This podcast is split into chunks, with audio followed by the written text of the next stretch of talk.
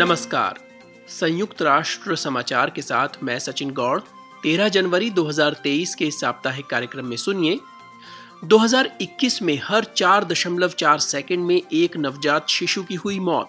बाल मृत्यु की इस त्रासदी पर विराम लगाने के लिए स्वास्थ्य सेवाओं में सुधार की पुकार।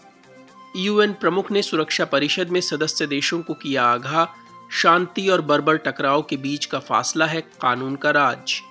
पाकिस्तान में भीषण बाढ़ की चपेट में आए लाखों जरूरतमंदों की सहायता के लिए जिनीवा में सम्मेलन।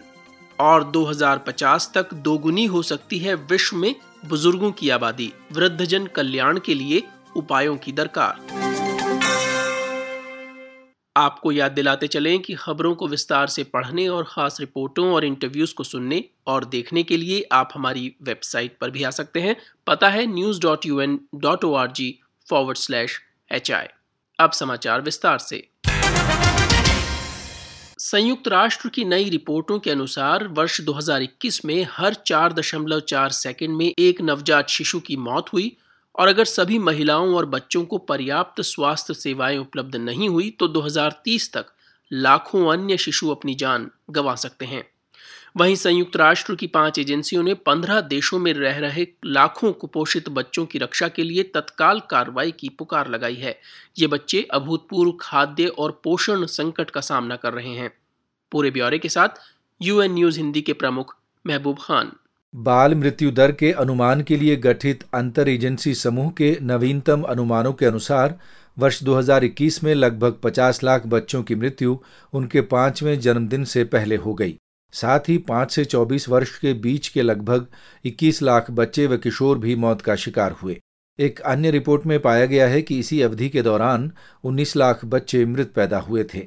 यूनिसेफ के डेटा विश्लेषकी योजना एवं निगरानी प्रभाग की निदेशिका विद्या गणेश का कहना है कि हर एक दिन बहुत से माता पिताओं को अपने बच्चों को खोने की पीड़ा सहन करनी पड़ रही है। कभी कभी तो जन्म से पहले ही मौत हो जाने की भी। इस तरह की व्यापक रोकथाम योग्य त्रासदी को कभी भी अपरिहार्य मानकर स्वीकार नहीं किया जाना चाहिए।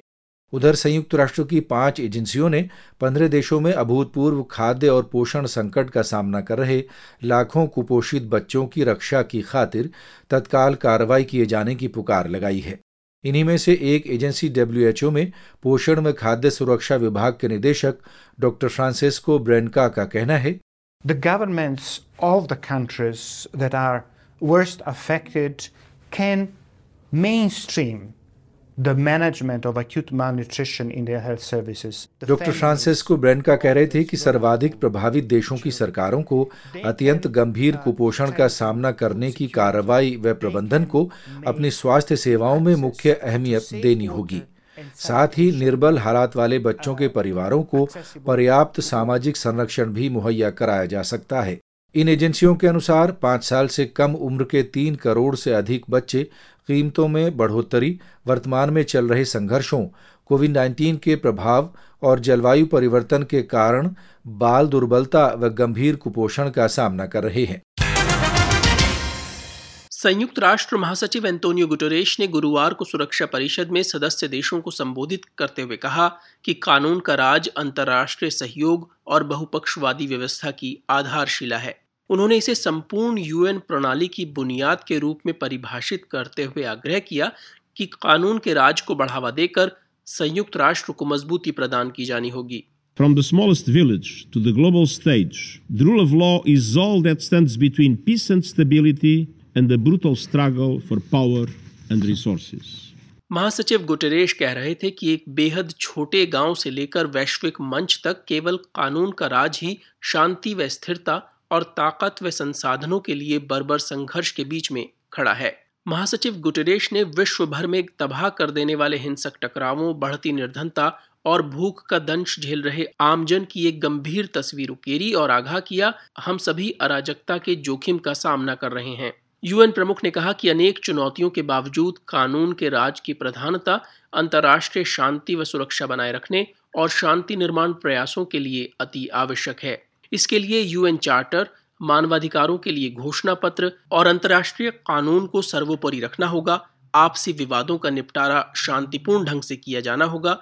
सर्वजन के लिए समान अधिकारों की पैरवी करनी होगी और आमजन के स्व निर्णय के अधिकार और सदस्य देशों की संप्रभु समानता के प्रति संकल्प दर्शाया जाना होगा। सौदेबाजी, जाँच, मध्यस्थता, बीच बचाव, सुलह समझौता, ये सभी कानूनी फ्रेमवर्क के लिए महत्वपूर्ण उपाय बताए गए हैं। पाकिस्तान में पिछले वर्ष की गर्मियों में आई भीषण बाढ़ के कारण भारी तबाही हुई। तीन करोड़ से अधिक लोग प्रभावित हुए और सत्रह सौ से अधिक की मौत हुई। संयुक्त राष्ट्र ने सहायता प्रयासों के लिए अंतर्राष्ट्रीय समुदाय को प्रोत्साहित करने के इरादे से सोमवार को जिनीवा में एक सम्मेलन आयोजित किया, जहाँ यूएन महासचिव एंटोनियो गुटरेश ने कहा कि बाढ़ प्रभावित समुदायों की मदद के लिए 16 अरब डॉलर से अधिक की धनराशि की आवश्यकता होगी। अंशु शर्मा की रिपोर्ट।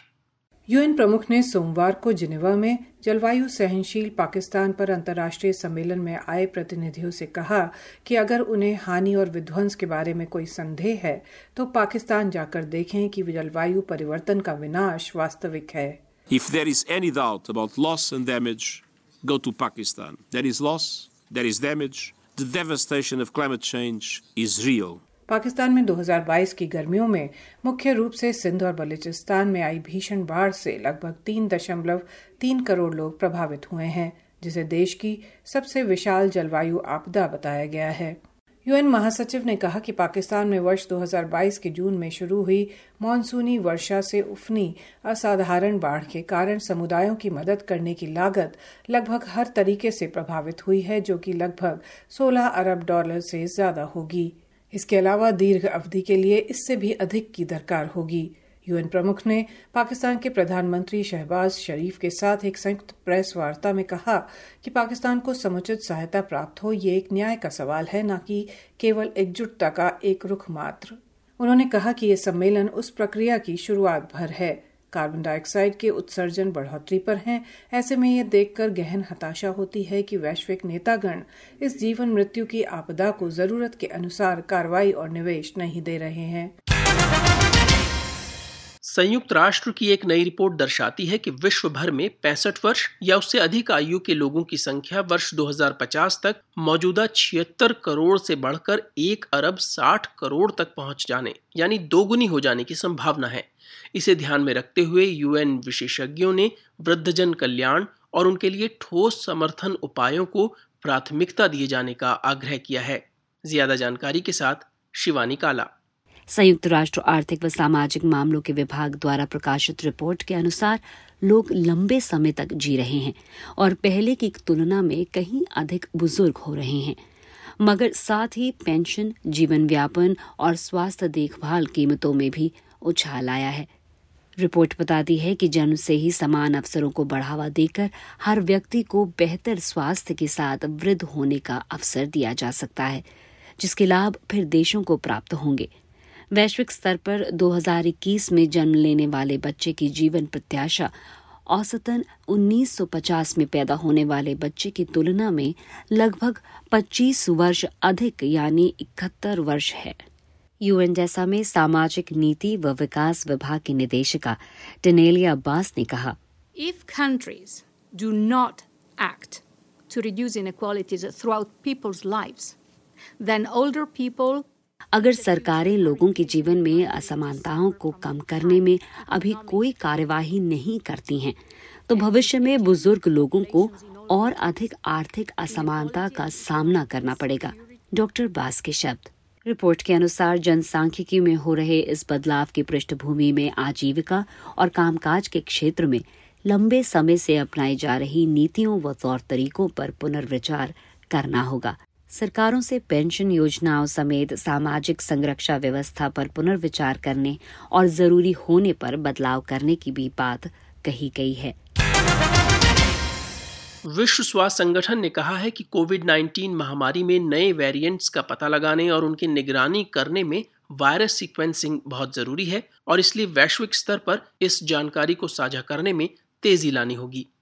यूएन स्वास्थ्य एजेंसी के महानिदेशक डॉक्टर ट्रेड्रॉस एडेनम गेब्रियसिस ने जिनीवा में बताया कि ओमिक्रॉन वेरिएंट की लहर के चरम पर पहुँच जाने के बाद अब सीक्वेंसिंग साझा किए जाने में 90 प्रतिशत तक की कमी आई है। कोविड 19 महामारी की वजह बनने वाले कोरोना वायरस की पहली सीक्वेंसिंग तीन वर्ष पहले साझा की गई, जिससे इस बीमारी के लिए परीक्षणों और फिर वैक्सीन को विकसित कर पाना संभव हुआ। महानिदेशक गेब्रेयसिस ने कहा कि पिछले सप्ताह दुनिया भर में कोविड 19 से साढ़े ग्यारह हज़ार लोगों की मौत हुई, मगर चीन में कोविड 19 तेज़ी से फैल रहा है और वहाँ मौतों की संख्या बहुत कम दर्ज की गई है, जिससे वास्तविक आंकड़ा कहीं अधिक होने की आशंका है। विश्व स्वास्थ्य संगठन ने चीन से कोविड 19 के फैलाव की मौजूदा लहर से संबंधित ज़्यादा जानकारी मुहैया कराने की अपील की है। तो आज के इस कार्यक्रम में बस इतना ही। सचिन गौड़ को अनुमति दीजिए। नमस्कार।